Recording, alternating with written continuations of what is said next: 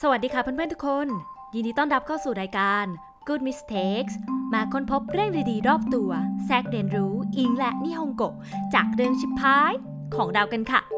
เข้าเว็บไม่ทิ้งกันอาจได้ 5,000 แต่ขยะถ้าไม่ทิ้งมันนี่เสียเป็นแสนเลยนะเออ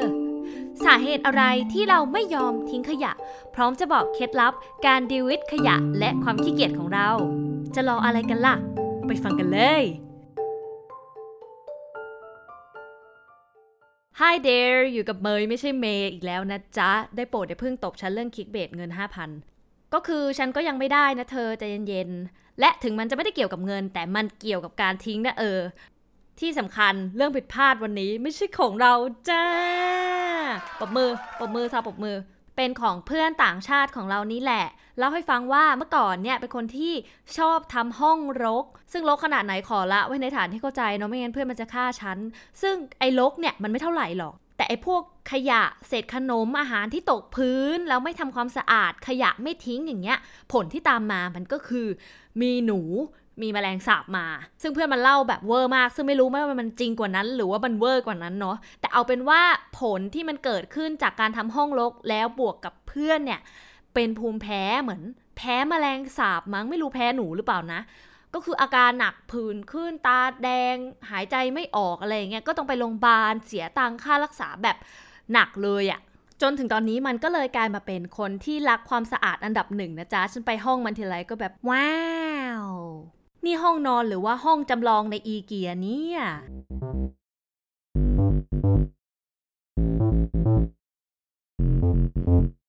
ทีนี้จากการที่เราฟังเรื่องผิดพลาดเนี่ยมันสามารถแยกออกไปได้ไป 2 ประเด็นก็คือ 1 การไม่ทิ้งพวกขยะมูลฝอย พวกเศษอาหาร แล้วก็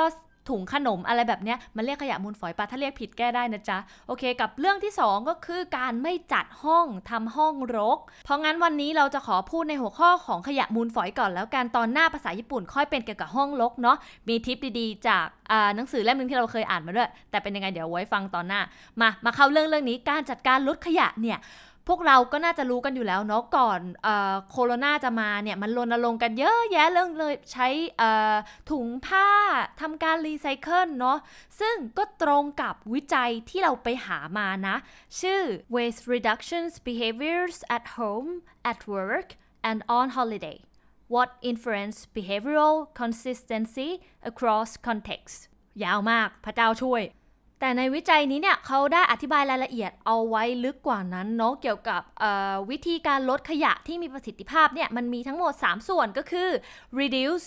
reuse and recycle ซึ่งเขาบอกว่าไอประสิทธิภาพเนี่ยจะไล่ตามระดับที่มีประสิทธิภาพสูงสุด แล้วก็ลองลงมาต่ำสุดเนาะอันดับแรกก็คือ reduce คือการลดการเกิดขยะตั้งแต่แรก ว่าง่าย ๆ ก็คือไม่ซื้อขยะแต่แรกก็จบอะพวกผลิตภัณฑ์ที่มันมีพลาสติกห่อหลาย ๆ ชั้นอะไรแบบเนี้ยถ้าเราไม่ซื้อไปเลือกซื้ออันที่แบบของจากตลาดสด แล้วก็ใส่ถุงผ้าอย่างเงี้ยก็จะช่วยลดขยะได้ดีกว่าเนาะแล้วก็อันดับที่ 2 ก็คือการ reuse การใช้ซ้ำที่เรารณรงค์การถุงผ้านั่นเอง และอย่างสุดท้ายก็คือการ recycle ซึ่งเราก็เพิ่งรู้ว่าไอเนี้ยมันมีประสิทธิภาพในการลด จำนวนขยะน้อยที่สุดเนาะหรือเราคนเดียวที่ไม่รู้อะโอเค ประเด็นก็คือการ reduce และการ reuse เนี่ยคนอะยังไม่ค่อยทำทำกันแต่ recycle ซึ่งต้องบอกก่อนนะว่าข้อมูลวิจัยเนี่ยเขาเบสในประเทศอังกฤษนะจ๊ะ ทีนี้ทั้งหมดทั้งมวลมันเลยยังส่งผลให้จำนวนขยะเนี่ยยังคงเพิ่มขึ้นอยู่ คือมันก็ฟังดูแย่ ว่าแบบรู้ทั้งรู้แต่ก็ยังทำไม่ได้แหละ แต่ทำไมมันถึงทำไม่ได้ล่ะ วิจัยนี้บอกเอาไว้อย่างนี้ค่ะ And now it's time for challenging time. Okay, guys, let's cut to the chase. Reasons of Lexorb waste reduction responsibility. 1. It is hard to take more responsibility on somebody's workload, aka time consuming setting this behavior though. Next one, a variety of contextual barriers to waste reductions was also mentioned by interviewees in this research. For example, unclear rules, lack of bin labeling, limited storage space, health and safety laws, and so on, and lack of information like what can be recycled, and where the heck was note on the products is another mark. Finally, the most common reason for not reusing or recycling items is the risk of contamination. Like, if I reuse it, am I gonna die? Who knows, right? But I think we will find out who is gonna die first. Therefore, if you don't want to die first, know less yourself about environment and trash and manage your trash.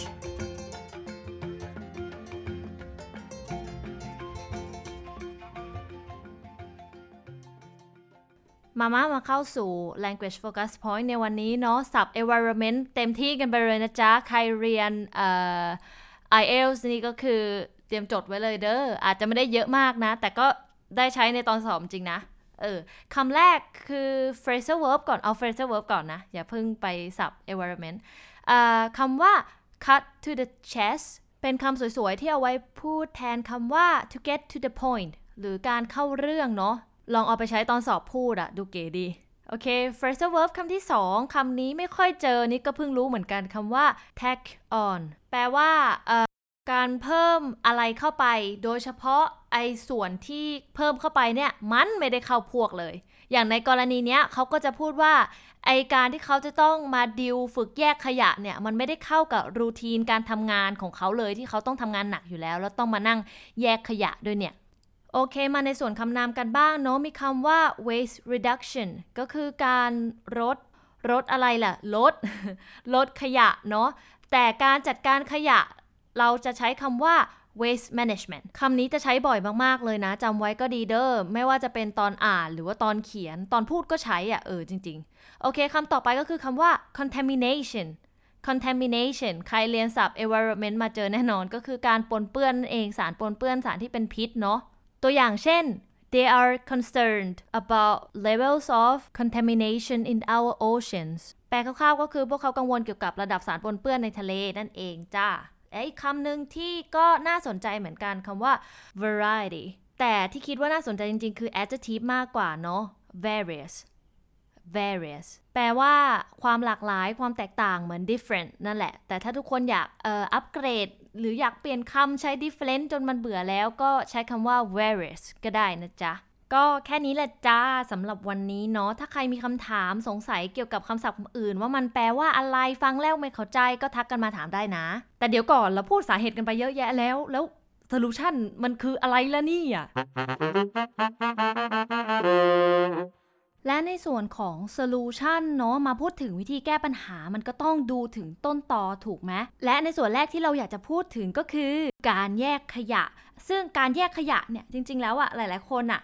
คิดว่าน่าจะทำกันอยู่แล้วเนาะก็คืออะไรการแยกไอ้ขวดพลาสติกที่เรากินอะถูกไหมเพราะเราจะเอาไปขายถูกไหมช่างกิโลขาย เนี่ยมันเริ่มจากการแยกอะไรง่าย ๆ ก่อนให้มันเกิดความเคยชินเนาะก็เลยอยากจะให้ลองแยกแค่ 2 ชนิดไปสัก เดือนหนึ่งก่อนแล้วจนเรารู้สึกว่า เอ้ยเนี่ยเรามีความสามารถในการแยกของ 2 ชนิดนี้แล้ว แล้วค่อยเพิ่มแยกเป็น 3-4 ชนิดเนาะไม่ต้องไปรีบ บางทีการรีบมันก็ทำให้เรารู้สึกแบบโอ้ยมาอะไรมันยุ่งยากจังเลยไม่อยากทำแล้วโยนวุบโดยมันก็เชื่อมมาถึงปัญหาที่เขาพูดว่าไอ้สิ่งเนี้ยมันต้องใช้การปรับตัวต้องใช้เวลาในส่วนเนี้ยเราก็แนะนำได้ว่าให้ลองทำ challenge เนาะอย่างที่เคยบอกในตอนที่แล้วถ้าใครยังไม่ได้ดูไปดูกันนะจ๊ะ มีการไทยอินเล็กน้อยเออการ challenge เนี่ยมันจะช่วยให้กระตุ้นให้คนเนี่ยอยากทำมากขึ้นเขาถึงได้มี challenge กันเต็ม YouTube เต็ม IG ไงในกรณีนี้ก็อย่างเช่น สมมติฝึกแยกถ้าแยกผิดจ่าย 5 บาทอย่างเงี้ยก็แบบเฮ้ยต้องจ่าย 5 บาท โดยที่เราจะไม่ได้ตังค์คืนนั่งเงินแบบฉันก็คือได้ผลแน่นอนจ้า แต่ในส่วนของการขาดความรู้เนี่ยมันต้องบอกว่าต้องอาศัยทั้งตัวเราแล้วก็ความช่วยเหลือจากทางรัฐบาลผู้น่ารัก แล้วก็ธุรกิจต่างๆเนาะในการที่จะให้ข้อมูล ช่วยทำให้ผู้คนเนี่ยสามารถแยกขยะได้ง่ายขึ้น โดยการทำสัญลักษณ์ไว้ชัดเจนทำให้มันง่ายๆ เพราะบางทีแบบมันเป็นรูปรีไซเคิลก็จริงอะแต่บางทีคนก็ไม่มีความรู้ว่าเออ EP นี้ P ไหนอะไรแบบนี้ ว่าง่ายๆ มันก็ต้องพึ่งทั้งตัวเราทั้งตัวเขาเนาะซึ่งพึ่งจากตัวเองอะ่ะมันก็ง่ายที่สุดไง โดยเอความรู้การศึกษาเนี่ย ศึกษาได้จากไหน 1. YouTube เลยเปิดดูมีเต็มไปหมดภาษาไทยภาษาอังกฤษ แล้วก็บทความที่เราอยากจะแนะนำเนาะจากเว็บของ Refill Station เบรกก่อนเลยว่าไม่ได้รับเงินโฆษณานะจ๊ะ ฉันไปอ่านของเขาแล้วฉันรู้สึกว่าเออข้อมูลมันดีมากๆ เขาศึกษามาดีมากๆ อ่านแล้วเข้าใจง่าย เพราะฉะนั้นใครก็ลองไปดูในเว็บของ Refill Station ใน Facebook หรือว่าตัวเว็บจริง ๆ ของเขาก็ได้นะเขาให้ข้อมูลไว้ดีจริง ๆ ค่ะ เป็นไงพูดถึงเว็บคนอื่นพูดสุภาพมากพอพูดกับเรานี่แบบอืมโอเค พื้นที่ไม่พอพื้นที่ไม่พอ เราคิดว่าหัวข้อนี้ไม่น่าจะเป็นปัญหาสำหรับคนไทย เพราะอะไรรู้ปะรถขยะบ้านเราอะมาทุกวัน คือที่อังกฤษมันก็จะมีวันเวลาเหมือนแบบของญี่ปุ่นไง มีบ้านเราประเทศเดียวเท่านั้นแหละรถขยะมาให้ทุกวันเลยจ้า แล้วลองนึกดูนะ ถ้าเราแยกขยะเราช่วยคนแยกขยะได้มากขนาดไหนเนาะเขาก็จะทำงานเร็วขึ้น แล้วก็ไม่ต้องมาเสี่ยงบาดเจ็บจากการแยกขยะที่มันเป็นพิษหรืออันตรายอีกด้วยเนาะ ส่วนเรื่องสุดท้ายที่เขาเมนชั่นว่าไม่อยากจะใช้ซ้ำเพราะว่ากลัวการปนเปื้อน โดยไอ้เรื่องนี้เนี่ยเรามองว่ามันอยู่ในส่วนเดียวกับการขาดความรู้ความเข้าใจเนาะซึ่งอย่างที่บอกว่าตรงเนี้ยมันต้องเป็นความรู้ที่ต้องพึ่งทั้งสองทางหนึ่งทางตัวเอง แล้วก็จากทางรัฐบาลผู้น่ารัก แล้วก็ธุรกิจที่ผลิต Product มาให้เราใช้เนาะว่ามันควรจะเขียนชัดเจนว่า Recycle ในแบบไหน แล้วก็สามารถ reuse ได้กี่ครั้ง reuse ได้หรือเปล่า นั่นเองจ้า in a nutshell อีกรอบเนาะไหนๆก็ stay at home แล้วก็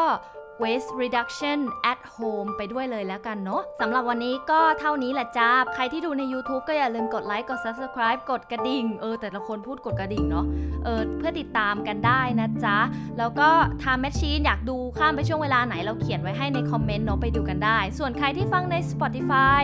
Podcast เอ่อ Apple Podcast Google Podcast ก็อย่าลืมกด subscribe follow เอาไว้เนาะ ตอนใหม่ออกมาจะได้ไม่พลาดกันนะ และอย่าลืมใครมีเรื่องผิดพลาดหรือท็อปิกที่อยากให้เอามาพูดถึงก็สามารถส่งเมสเซจกันมาได้นะคะ แล้วสัปดาห์หน้าเจอกันเรื่องของการจัดห้องลกๆเนาะโอเค วันนี้ไปก่อนอย่าลืมนะคะ learn from mistakes make good mistakes สวัสดีจ้า